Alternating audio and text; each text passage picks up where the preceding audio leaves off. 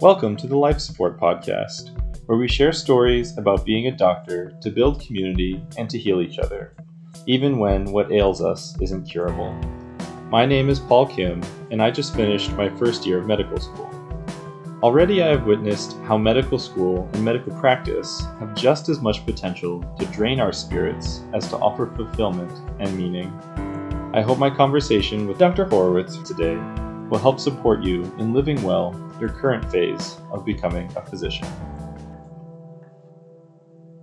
Thank you, Dr. Horowitz, for taking the time to speak with me today. So, to get started, could you tell me about how you got to medicine?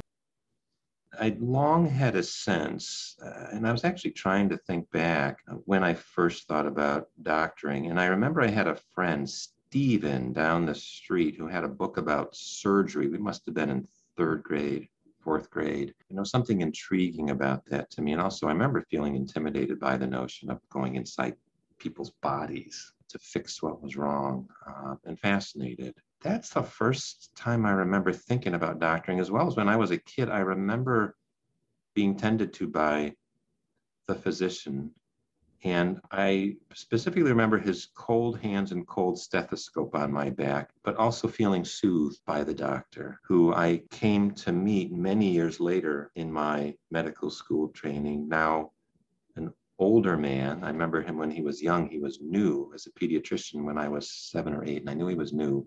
He was learning with me. I know he had said something about that, and he was really kind. And I got to know him later until he retired when he actually worked for me a little bit in doing some teaching. Uh, remarkable human being. So I saw him through the course of his career, and I remember thinking, this, this it looks like nice thing to be able to offer people. Because remember, he set me at ease whatever was troubling me when I was a little kid with a cough or some kind of illness. I don't know what it might have been.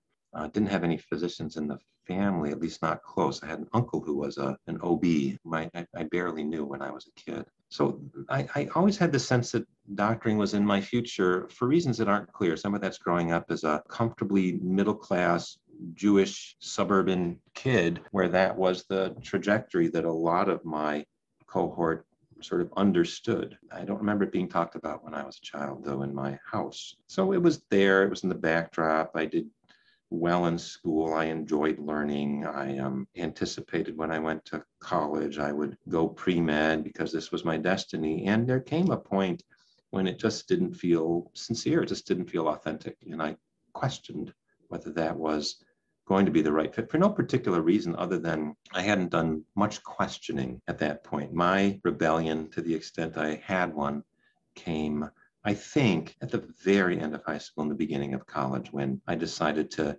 get off of the road that had been set out, it felt like without my paving it long, long ago. So after two years of college, I, I, I took some time. I stopped. I dropped out is the, the language we use and we're trying to i don't know dignify that or make it sound subversive in some way but i dropped out of college. And I started living and uh, seeing what it was like to provide service, I, I, I, suppose. I traveled around a bit. I hitchhiked around the United States with long hair.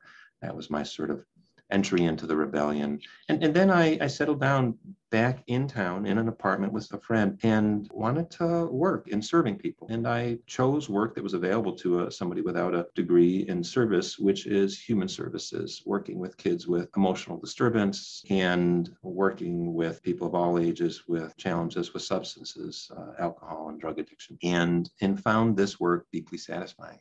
I did that for a number of years and felt an opportunity to be of value to people who were struggling, who were suffering, who were being marginalized by their oftentimes mental, emotional, spiritual challenges, their behavioral differences, often socioeconomically driven, you know, clearly, and found it a pleasure, a joy. Even I started, I think, using the word a calling to serve in some way. I wasn't quite sure how to do it. I struggled around a lot of possibilities. Was I going to be a teacher, a therapist? Didn't quite know. I did some vocational testing and was e- expecting I'd rank very high for a physician just because that just seemed now was the time. But I got my highest scores for being a funeral director and a chaplain and didn't quite know what that meant. I will tell you now, as a palliative care physician and leader, I really get what that meant. Something in that testing was picking up my pleasure, my drive, my curiosity about being with people who are suffering, exploring some of the deeper spiritual issues, accompanying people as they're confronting their mortality. It makes sense now. At the time, I didn't quite get it, but confrontation with mortality came shortly after that when a childhood friend of mine died. I was 28, and uh, that shook me up. This was a friend I, I loved dearly when we were very young, and her death by a car accident rattled my cage and, and said something to me about time being evanescent. That sitting on the fence was satisfying, but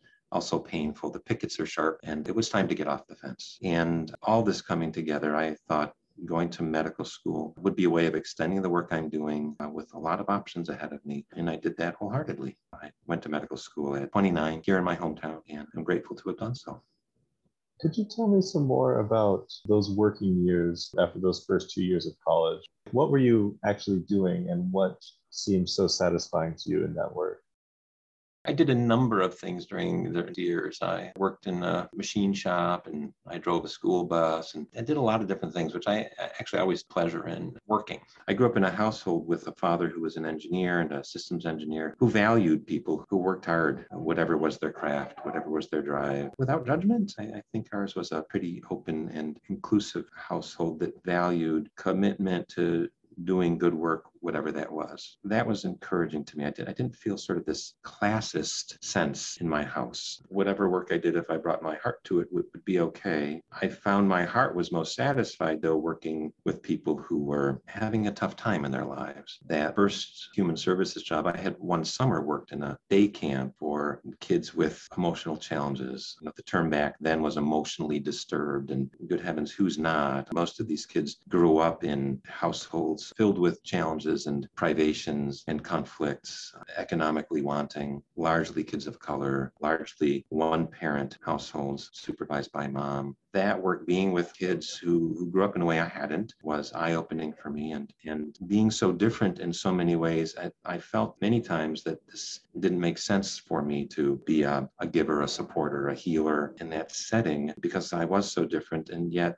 along the way, I knew I wasn't so different in some ways. And I found the same thing at the residential facility I worked at for kids of all ages now with similar emotional challenges, some of them with psychiatric diagnoses that range from depression, anxiety to schizophrenia. And to be able to spend time with a child who, in many cases, had never known embrace or love or feeling valued, how powerful was my simply sitting with, talking to, looking in the eyes of, and being affectionate and grateful for this human being and sensitive to their difficulty. You know, the days were spent, this was a residential setting. Seems to me, like, gosh, I don't know, 20 kids maybe in these big residential buildings, walking them through their day from wake up time, um, breakfast, getting out to the school on the grounds, enjoying some time in the gym or outdoors, and maybe going on a field trip to a movie or a concert, just spending time, never presuming that I was really family, but sometimes feeling like family. And in some ways, they're a most important family. Sending them off sometimes on the weekend to the lucky ones who had parents who could take them home, uh, sometimes then receiving them back on Sundays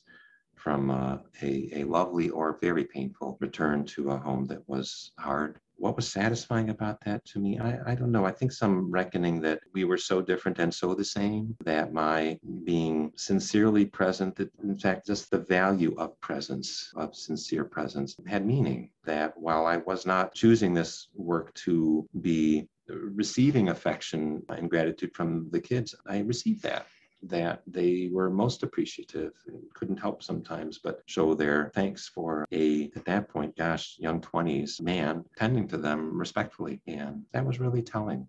I remember talking with a colleague at one point saying, you know, who am I to be doing this work? And I remember them saying to me, who, who you are as a human being who knows loss, not their loss, but you know loss and you know grief, and you know privation, and you know judgment. And so you can bring into this relationship all of that knowing, not their knowing, but yours. And you can be in their presence and be of value for simply being an authentic human being. That has always stuck with me. I should reach out to her. I, I still remember her name. Thank her for that bit of advice that carries me through now.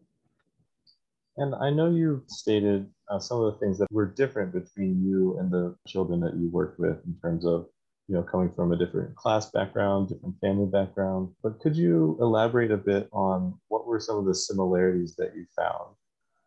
I guess going back to this last reflection I'm sharing with you, my colleague who'd been doing this work for a bit longer who was in a supervisory position, Kathy, I remember her first name. That conversation that in some sense we're, I don't know if this was her language then, but it, it's my language now, that we're all one in some way. That wherever we come from, we share some very basic truths. We are born into this world in a body that that is borrowed we'll be in that it will grow with us and it will end this body. This life will come to a close. So we're all born into this world mortal. Whatever our belief about what comes after this body dies we will all experience joys and sorrows and different ratios different reasons. But we can't in this human embodiment live a life without grief without pain without loss. That is the experience of being alive in a body in a life. And I don't think I was using this kind of language then, but that was the heart of what I was coming to reckon with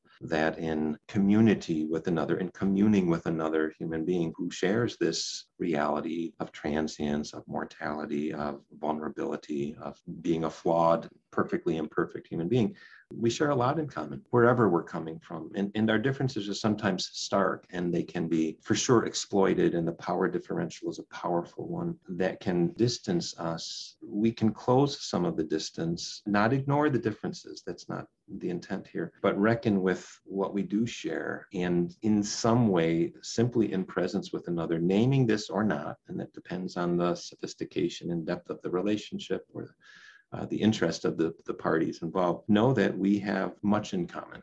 You know, moving that, if, if I may, even into the realm of doctoring, this is just what's so alive to me in, in the work. So I can say this looking back now with clarity. The notion of doctor patient or clinician client or whatever that dynamic of the healer and the one who's hurting, the patient. The word patient derives from, I think, ultimately Latin, but for one who suffers you know, if a patient is one who suffers, that's all of us in the medical realm, most people aren't wanting to be patients. Some people are for complicated reasons, but most of us don't seek to be suffering. Most of our patients come to that not by will or preference. It's for all of us, though, at some point, and sometimes at many points, and sometimes chronically in our lives, to be patients, to be suffering in some fashion. And I've come to see that the response to being with others or knowing that there are others who are suffering, and there are many, our responses to that can be many. I know in me and most of the humans I've come to know over the years, and that's lots, there is some natural, almost inevitable, built in evolutionary piece of us, not just confined to humans, by the way, that sees suffering, that knows it, that is familiar with it, that witnesses it in others. And you might call that the empathy quotient. Uh, know, I don't know, the language varies, but in my understanding of this, empathy, that word empathy is, this isn't a linguistics discussion here, I know, Paul, but it's a pretty new remnant of English language, only like 150 years old. But that M that's in pathos, suffering. It's it's in pain. It's in another's pain essentially. It's knowing that there is pain. I think it it actually grew up in German art literature, talking about a painter who could draw the viewer of the painting into the experience of the painter, the suffering of the painter made. My sense of this is that when another's suffering, then various modalities in my being are alerted. Some of that is putting myself in another's shoes. You know, the language is cognizing. I can think about what it might be like to be that person. I can also notice emotion in me that is not that person's emotion. We can't presume that. In science fiction, we can actually see people who feel feel others' pain. I don't know that we really feel others' pain. I'm not sure that's true, although I think there are realms of connecting that might be more like that than we know. But I certainly know what it is that I feel, what I'm imagining might be what the person hurting feels. That's this sort of emotional realm of, of empathizing. So there's the cognizing, there's the feeling part of it too. And when those happen, there's a reckoning that another person's hurting. It doesn't take a lot of work. For some, it might take a little bit of work to see it. It might mean turning off something else that's distracting them from that. So that all humans, almost all humans, and probably other animals have that empathizing capacity. Then there's the choice question. You know, what do I do with that? And that's where the work comes, I think. You know, so this doctoring work, I think, is about moving from empathizing, from perceiving, believing, knowing another's hurting, to acting on that in some way. And that's where the word compassion comes. Com, compassion is with. It's not in, it's with the suffering of another. It's a choosing to approach, not to turn away from, not to run away from, not to avoid, not to deny. That's what I think all healing work is about, not just doctoring. Any number of careers, any number of kinds of work are around healing, around being with others who are choosing to accompany others who are suffering. I think in a way that's what drew me to the work at the residential treatment facilities is to be with people suffering, is to turn toward, is to accompany. As a physician, that being with others who are suffering means choosing to do so. And in that accompaniment is, I think, the possibility for this is sort of full circle for healing if healing and that word, oh, here I go linguistics again, I apologize, but healing derives from the word for wholeness. It's helping people who are hurting feeling whole again. You know, Eric Cassell, who wrote beautifully about suffering, um, I probably won't do him justice, but said something like suffering is the experience of feeling an actual or potential threat to our intactness, our wholeness that could be confronting our mortality. It could be losing a limb. It could be fear of losing a limb. It could be having a pain in the chest that I wonder if it's a heart attack or I wonder if it's cancer. It could be losing love in life. It's loss of our integrity, loss of our wholeness. That's where the suffering is. And here now is a choosing to be with that person who's suffering and help them feel whole again, not to reattach the limb necessarily, not to deny the reality of mortality, rather to accompany them in the midst of that reality and be a mirror to their fullness, their goodness, and help them maybe see that wholeness can exist even when parts of us are threatened, even when we're coming to the close of our lives. That's what I think this healing work, in my case, doctoring, is about is seeing the patient for the whole being there, helping them become not just patient defined by their illness, but a whole person who has illness, who's suffering with illness. Help them feel whole again. So that's the full circle for me that I felt numbers of times in my growing up. I felt in the work I was doing there in the residential setting uh, with drug addicts and alcoholics who also are feeling so unintact, so dissolved in so many ways, helping them perhaps have an opportunity to feel whole again, if nothing else by being seen as whole by somebody else, whether they could believe that themselves or not. And so you've talked about this type of healing, this making whole again. And it seems that in the context in which you've talked about that, it often seems that that healing happens through relationships. So, could you tell me, shifting this to a bit more of a medical context now, just to give some background to the people listening? I know that you're the head of the palliative care department at URMC. So, how do you go about trying to build a sense of relationship and community within your department? You know, I have a friend here who I can't speak long about because he's had this paper he's been wanting to write about this for a long time. And so I don't want to undermine that possibility, but I can tell you this won't ruin it for him that doing palliative care work. So, just to define that just very briefly, the, the stuff that we palliative care experts or specialists do is the stuff you would want any healer clinician to do. And we just do a lot of it well. And what that stuff is, is helping people, in this case with serious illness, who are suffering or anticipating suffering, help them live life as well as possible, optimize their well being, anticipate and treat the symptoms that come with illness, with progression of illness, with treatment of illness, and help assure that the treatment plan that we co create is based upon their values in the context of what's going on, not mine, not some ideal of how it's supposed to be. So it really is, in language that sounds so trite, but is real and is about healing. It is person centered. It is centered on their personhood in the realm of what's going on in their life. And this involves very serious and I hope sometimes lighthearted and sometimes by design very heavy hearted discussions around what matters to them. It means talking about bad news. It means exploring hopes and fears and worries and preferences and priorities. It's about having really, really frank discussions to the extent they're open and willing to do so about what's going on, what are its implications, and who are they in this context. My friend says that this work is the work of being human. This work is the work of being a leader. I, you know, as a leader of a division here in this academic medical center, in the work I do with my colleagues, I have a lot of frank discussions and I share a lot of bad news and I hope some good news.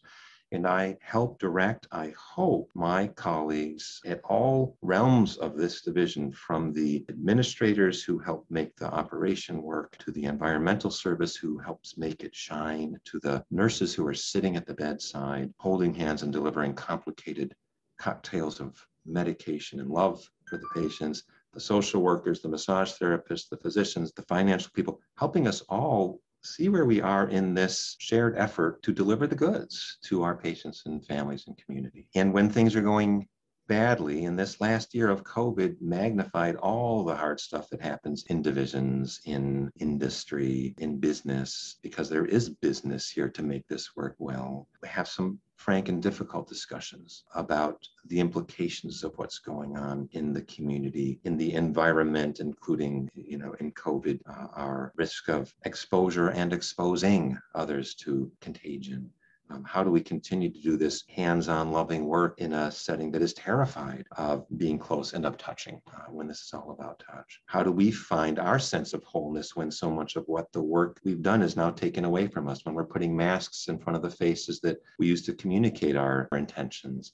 when we're putting gloves on the hands when we're when we're wanting to touch and to hold the hand of someone who's uh, anticipating leaving this life. When we're saying no to a patient who wants a family member by the bedside as they're dying because the risks are too great, because the institution is trying to protect others from contagion, how are we able to deliver on this work that we have done so beautifully when it means holding a phone to the ear of someone who's dying so the daughter can say, I love you and goodbye? That has only magnified what is inherently challenging in, in community, which is you're asking about community building and feeling a valued member of a community when hierarchy is such an integral and ugly part of business and medical practice. These are incredibly complicated dimensions that leave good human beings who are in themselves all of equal value, but are regarded by the system sometimes differentially in terms of their importance or value. Uh, how to help all see and know and be seen and known and valued by one another. It's not an easy task how do I do it? I don't know that I do. Uh, I, I, tell you humbly, I struggle around this. And I think any of us who take seriously our leadership role in divisions or departments or institutions, large or small, struggles with how to reconcile the sometimes competing demands of the work to provide the best care possible to our patients and families, with or without COVID making it harder, to do this within a model that is a business and then, in fact, needs a business plan in order to survive because without funds flow, we can't do the work. How do we reconcile these two which feel at tension? How do we do this when I know as a medical student and as a resident and as a practicing clinician now for years, I feel the tension between the push to be productive, medicine as a business, when that's in tension with providing loving, healing care as a calling. Those two can feel like they are absolutely in conflict with one another. And often they are. And one demands a compromise of the other, almost inevitably. How do we find a balance between these competing drives that is fair and appropriate, that doesn't reduce this work to simply a business of producing more RVUs, relative value units, to drive up the income, to be a competitive practice? The question I think you were asking about building community in this work as a leader, I wish to, I want to, I aspire to ensuring that everyone who works in this space and with whom we interact outside of my division, I'm not one who believes in tribalism in this way. We really are in this together if we're going to be doing this well. We do share far more in common than we have as differences. This isn't about I hope, competition between divisions. I want to have a, a climate of authenticity. That's the language of sort of making the space psychologically safe for all to be who we are. That doesn't mean we share with everybody everything that's going in in our lives, but it does mean we can be who we truly are, filled with joy or sorrow or both much of the time when we're at work, while we're doing the work, without having to hide, without having to put on a happy face, without having to keep it just positive think that was a very helpful exploration of the kind of general theme, especially with you bringing to light something that I imagine a lot of physicians feel of this. There's the business side where because you know without that you can't do the work if you just don't have the money to you know keep the lights on, and also of saying but we came here to do a certain healing work and it can feel very frustrating when that healing work is thwarted by something else that is also necessary.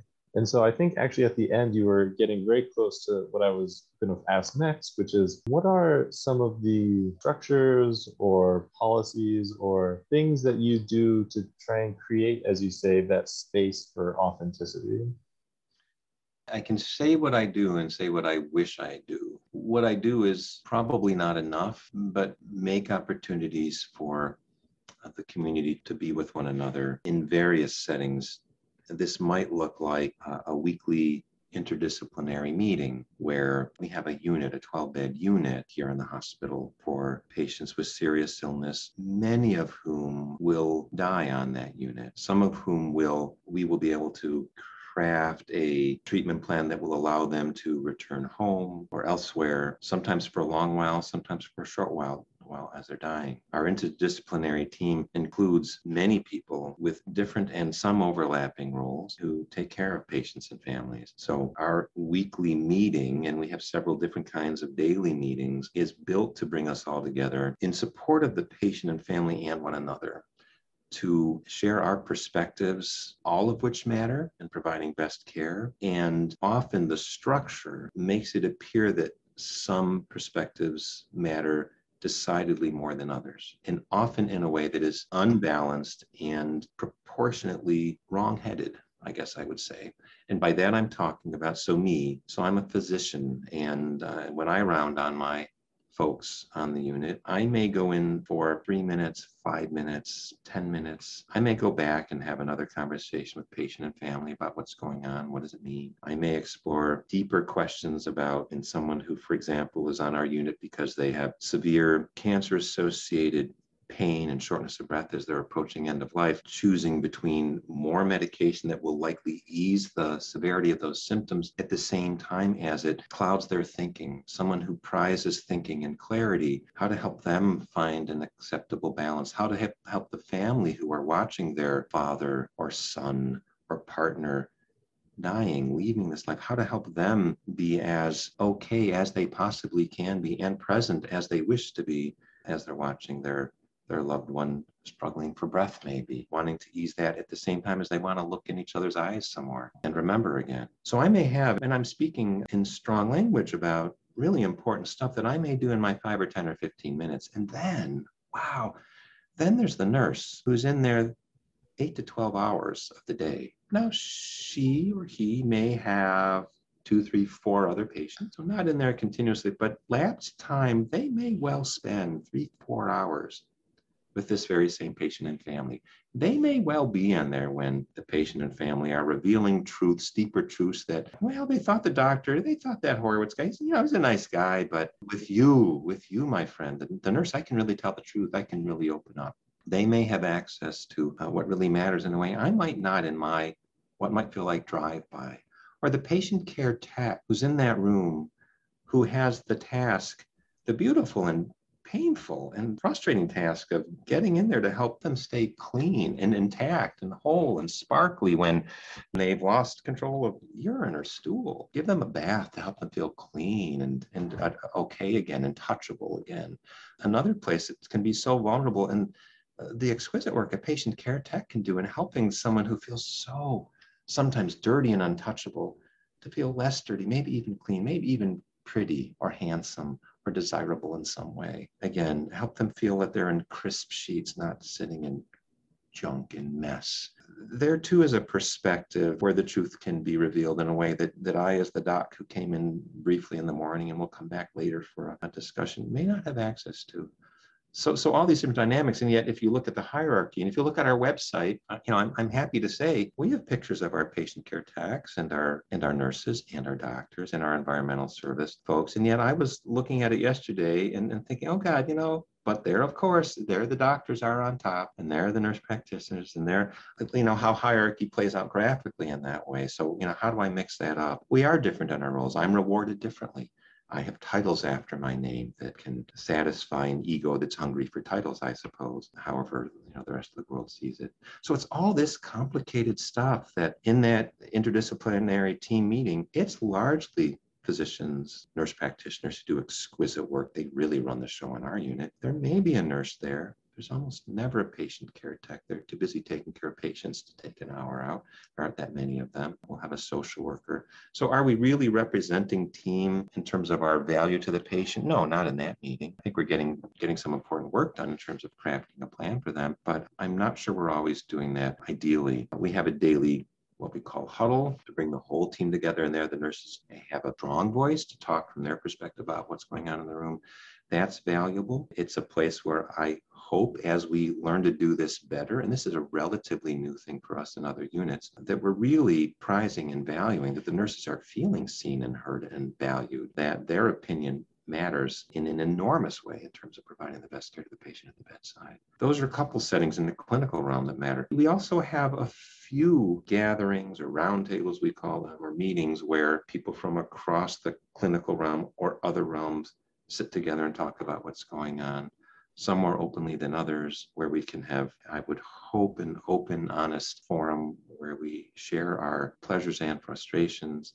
our hopes. We really hear one another. That doesn't always satisfy. I hear after meetings like that often enough. Well, you know, you know, you're, you you can listen. You know, when I can, I should say, I, I can listen.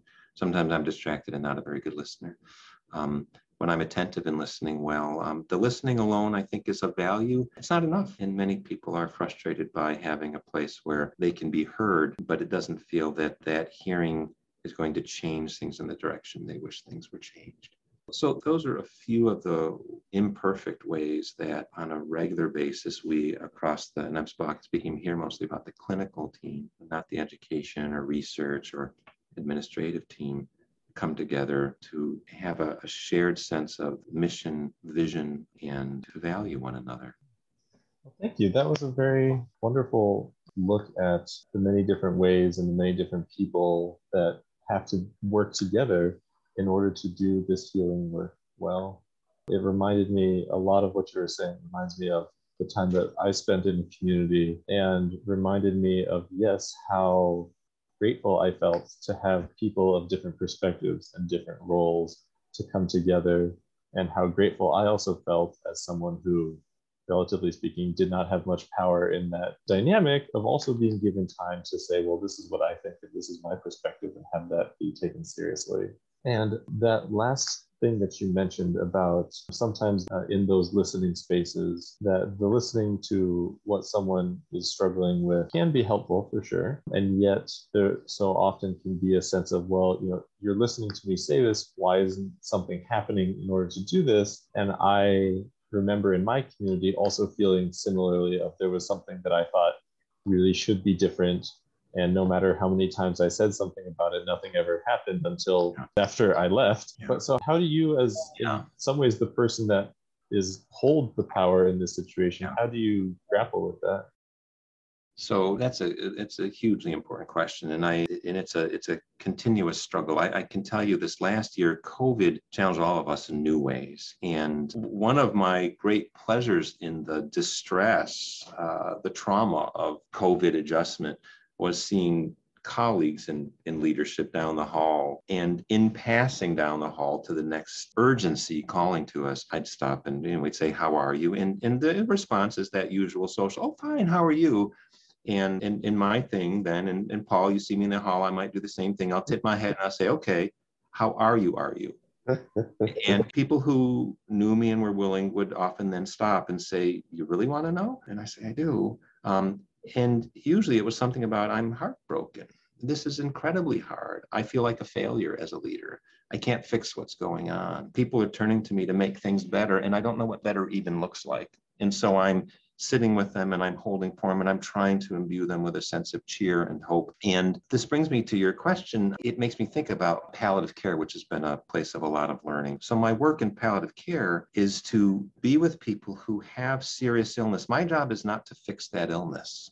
And in fact, oftentimes the folks who come to me have had incredible experts trying to fix that, treat that, cure that, and often have met with a refractory condition that can no longer be mitigated, that is now taking over, which will be the cause of dying sometime soon. And so my job is not to put on a happy face, to look for a silver lining per se. It might be about the quote unquote the bad news of what is going on is not is not fixable. That in fact this disease, this condition, my language last year was this COVID. I don't have the power to make it go away. We are in a setting where this is our reality now. And our challenge in a sense is how do we be in this reality? How do I help you, my patient, be in this reality, in this living body now, very much alive now, even anticipating dying, and be in this body, in this life, as well as possibly could be, even with the reckoning that it's not fixable, it's not going away, that living is going to come to a close. How do we do that? What do we have power over? This is sort of serenity prayer stuff, but you know, what do I have the power to do within the context of what's going on? And it's not eradicating it. It's not using a platitude to say it's okay, there is a silver lining, um, you know, can't you be positive? It's not about turning a frown upside down. It's about looking someone in the eye who is grieving the, the waning of their life, the suffering, the loss of intactness and wholeness, and help them maybe discover some more approach to feeling some more wholeness in what's going on, some less pain, some more connection, I do think the value of listening, and I'm looking at you right now, and you're a hell of a listener. And Paul, what is that? You know, so, you know, I'm going on and I'm going on because you just keep looking at me, at least through Zoom. I think, yeah, you are looking at me. I have to look at this, you not the camera. Um, and I'm looking at you and you're really, you're attending to me and you're smiling. And I say something that looks like it has meaning to you and you're nodding to me and I'm, I'm feeling seen and heard. And that's, that's lovely. And I'm not providing an answer to the pain of living in a, a life that's short. I'm talking truth and somehow get a sense, you know, you're, you're hearing me in a way that has some meaning. The forums I'm talking about sometimes are about being with people who are suffering. And I'm talking about my colleagues in a unit where, for example, they're saying no to family members who wish to be there with their loved ones. My nursing staff and patient care tech staff sometimes feel more like they're being police or sergeants at arms than healers because they have to say no because that's our mandate because it's the right thing to do and it hurts like hell and they didn't sign up for this. So my obligation is to know how hard this is down to the bone and hopefully help them see in my eyes that, that i really i see that. I know that. I'm not them. I'm not experiencing their suffering in their same way, but I see them in theirs and I value them and I love them. And that that alone has some value, even if and when I don't have the power to fix the thing that's in their way. Now I can, I can adjust some policy and some guidelines about who comes in and when and who oversees that. And we've done a lot of those things. I'm glad to say our sitting down in our gatherings has yielded a lot of very substantive changes that have made it a little less bad hasn't made it perfect by any means. It's, it's a little less bad. It's a little more congenial. There's a little bit less of a sense of being police.